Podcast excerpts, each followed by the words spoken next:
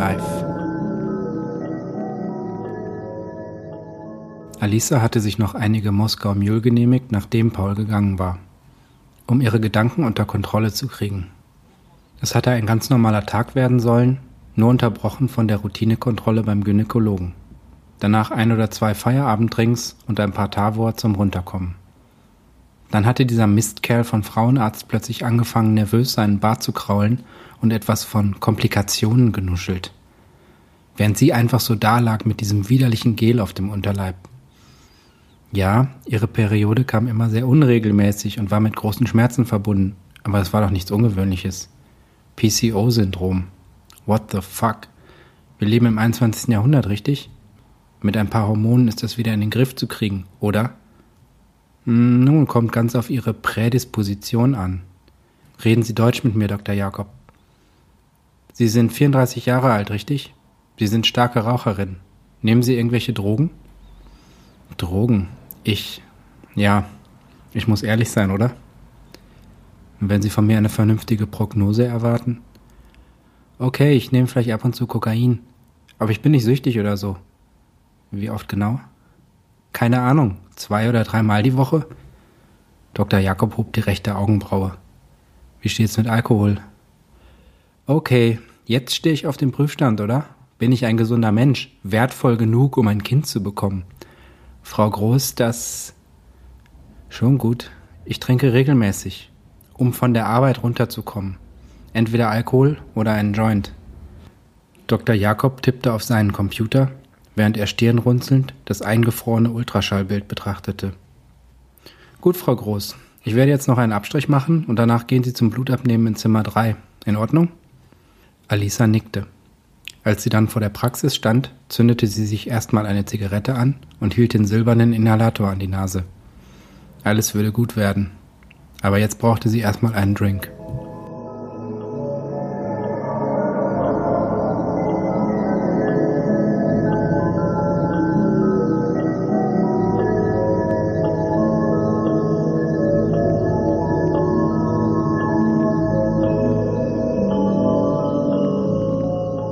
Nächsten Morgen wachte Alisa mit einem furchtbaren Kater auf.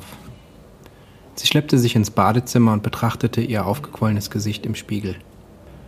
Bevor die postalkoholische Depression einsetzen konnte, schluckte sie schnell zwei Ephedrinkapseln und machte sich einen dreifachen Espresso. Sie setzte sich an den Schreibtisch und versuchte sich auf ein Buch über Molekularbiologie zu konzentrieren. C5H5N5O und C4H5N3O, C5H5N5 und C5H6N2O2.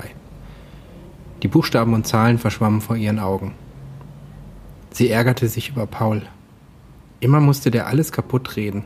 Selbst wenn er gar nichts sagte und nur so traurig guckte, wusste sie schon, was er dachte. Überall sah der immer nur Probleme. Kein Wunder, dass er seinen Job verloren hatte. Es war ein echter Partykiller. Bei dieser Sache musste ihr jemand anderes helfen. Jemand Unverbrauchtes. Sie ging eine Liste in ihrem Kopf durch. Colin, Markus, Mira, Ras, Thomas, Thomas, Thomas. Zu der Zeit, in der sie sich noch an einem naturwissenschaftlichen Studium versucht hatte, tagsüber zum größten Teil in der Mensa und nachts in den Clubs der Stadt, war sie mit diesem Informatiker namens Thomas zusammen gewesen. Er war irgendwie süß gewesen, mit seinen komischen T-Shirts und der ewig speckigen Jeans. Sie hatte sich einen Spaß damit gemacht, ihn in der Mensa anzuquatschen und ihm zweideutige Angebote zu machen, die des Nachts seine Fantasien befeuern sollten. Thomas, der sein Glück gar nicht fassen konnte, fand sich binnen weniger Wochen in einem Strudel aus Bettspielen, Joints und Poppers.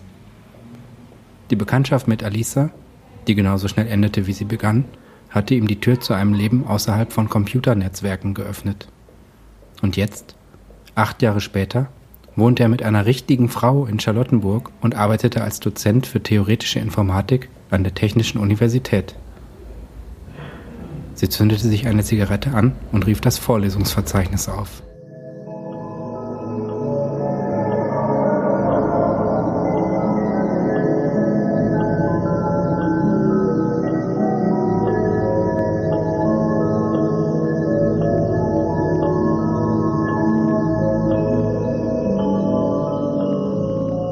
Als Alisa drei Stunden später in eine Vorlesung über das Entscheidungsproblem stolperte, sprach Thomas gerade über oszillierende Objekte in John Conways Spiel des Lebens. Auf der Smart-Tafel an der Stirnseite des Hörsaals war ein Gitternetz mit blinkenden Pixeln zu sehen. Ein einfaches Minuszeichen, das sich fortwährend um 90 Grad drehte, zwei delfinähnliche schwarze Flächen, die sich symmetrisch bewegten und andere abstrakt pulsierende Formen. Thomas stand an der Tafel und dozierte mit leuchtenden Augen. Sind diese Objekte vor allem deswegen interessant, weil sie nach einer endlichen gleichbleibenden Anzahl von Generationen wieder den Ausgangszustand erreichen, wie man hier zum Beispiel anhand des Tümmlers sehen kann. Er zoomte eine Struktur heran und spielte die einzelnen Phasen mit verringerter Geschwindigkeit ab. Zunächst sah die Struktur aus wie ein pixeliger Rorschach-Test, aber wenn man dem Spiel der Pixel ein paar Sekunden folgte, bildete sich die mentale Figur zweier synchron springender Delfine heraus. Tja, die Mustererkennung des Menschen, dachte Alisa, noch immer jeglichem bekannten Algorithmus überlegen. All diese Objekte entstehen, wie bereits erwähnt, durch vier einfache Regeln, die von John Conway zu Beginn definiert worden sind. Regel 1. Eine tote Zelle mit genau drei lebenden Nachbarn wird in der nächsten Generation wieder zum Leben erweckt, sagte Thomas gerade. Alisa hatte es sich nicht verkneifen können, ein figurbetontes Sommerkleid mit waffenfähigem Ausschnitt anzuziehen, um Thomas subtil an die frühere Affäre zu erinnern. Sie war nicht die einzige Frau im Hörsaal, aber mit Abstand die atemberaubendste, auch wenn die meisten Frauen wohl zehn Jahre jünger waren als sie. Thomas hatte ihr Kommen sofort bemerkt, hielt sich aber tapfer. Er erklärte den Studenten die Idee des zellulären Automaten am Beispiel des Game of Life. Grundlage des Ganzen war ein zweidimensionales Spielfeld, das in einzelne Zellen unterteilt war. Jede Zelle änderte in jedem Schritt ihren Zustand in Abhängigkeit zu ihrer Nachbarschaft. Wie? Das definierten die Regeln. Eine Grundregel besagte zum Beispiel, dass eine tote Zelle aktiviert wurde, wenn sie mehr als drei lebende Nachbarn in ihrer direkten Umgebung hatte. Zu Beginn konnte man eine beliebige Anfangskonfiguration eingeben und dann beobachten, wie sie sich entwickelte. Viele Theoretiker sahen in den zellulären Automaten die Zukunft der mechanischen oder auch künstlichen Intelligenz. Gegen Ende der Vorlesung gab Thomas noch ein Blatt mit Aufgaben aus und unterhielt sich mit ein paar interessierten Studentinnen. Alisa blieb sitzen und er kam, eine Flasche Designerwasser in der Hand, die Stufen zu ihrem Platz herauf. Er sah gut aus, elegant gekleidet, auch die akademische Einheitskluft aus Korthose und kreideverschmiertem Poloshirt war ihm durch sie erspart geblieben. Hi Alisa, interessierst du dich neuerdings für theoretische Informatik? Naja, das, was ihr da treibt, kann man ja wohl kaum als theoretische Informatik bezeichnen. Ein historisches Programm über zelluläre Automaten. Das ist ja wohl eher ein Zeitvertreib für Erstsemester. Thomas grinste. Ob du es glaubst oder nicht, ich flechte ab und zu etwas Didaktik in meine Vorlesungen ein. Nicht alle Informatiker sind Coneheads, die im Orwellschen Neusprech kommunizieren. Ich dachte, ich lockere die Vorlesung mit ein paar spielerischen Elementen auf.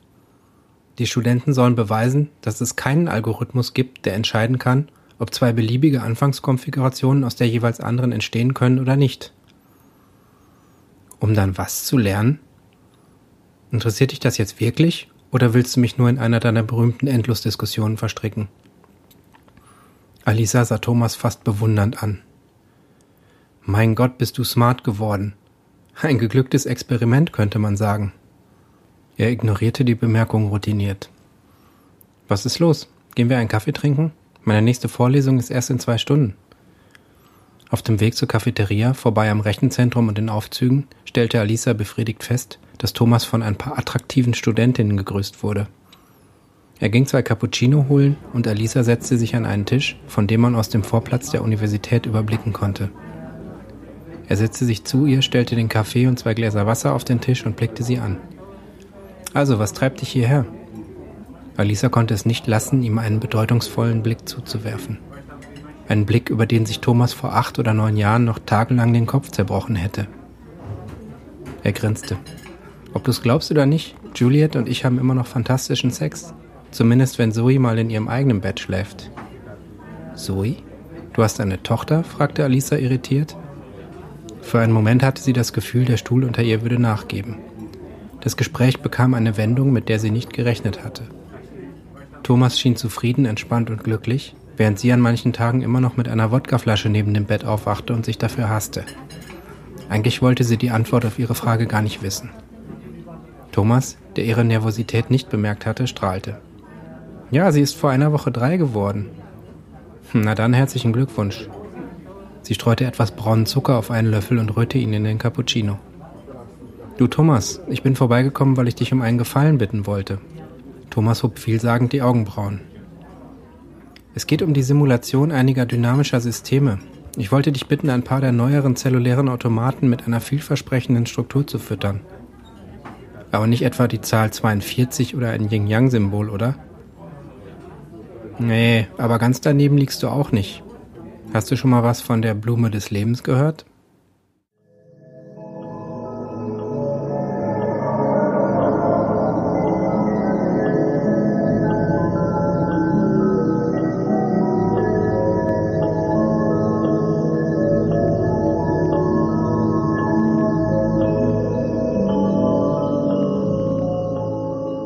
Paar Tage später trafen Alisa und Thomas sich in seinem Büro.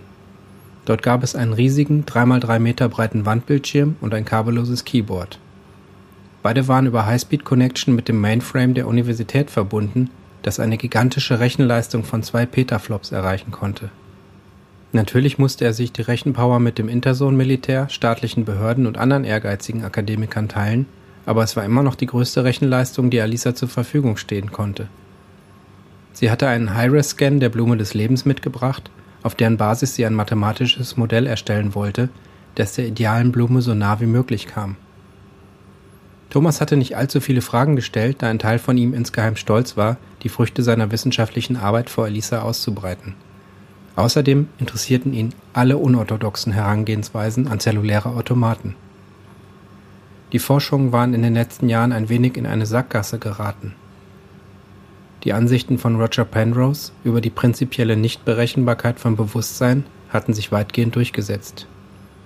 Dies hatte vielen hoffnungsvollen Studenten, die natürlich alle die bahnbrechende Entdeckung auf dem Weg zu einem nicht humanen Bewusstsein machen wollten, den Wind aus den Segeln genommen.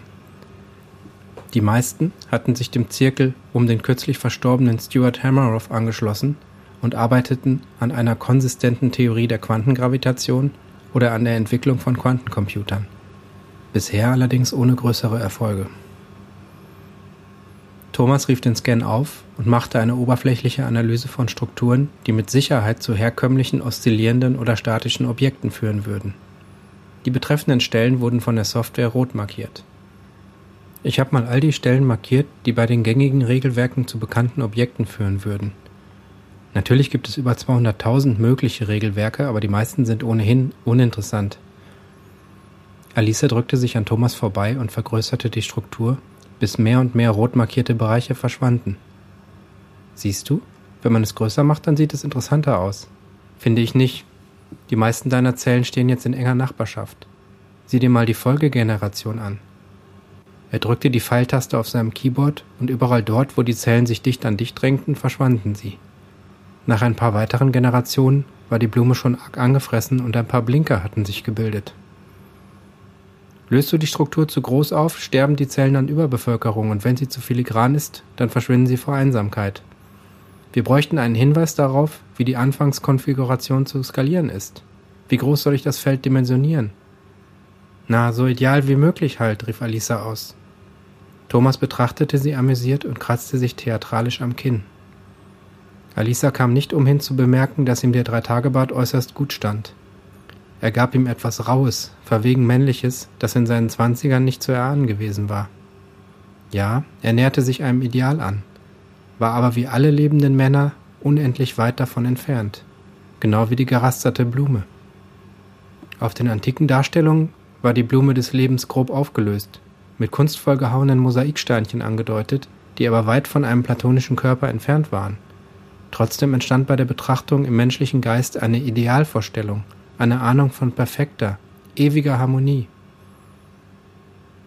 So ideal wie möglich. Du meinst eine Matrix von der Größe des Universums? sagte Thomas spöttisch. Point taken, sagte Alisa. Probier halt mal die gängigen Dimensionierungen und Regelwerke aus.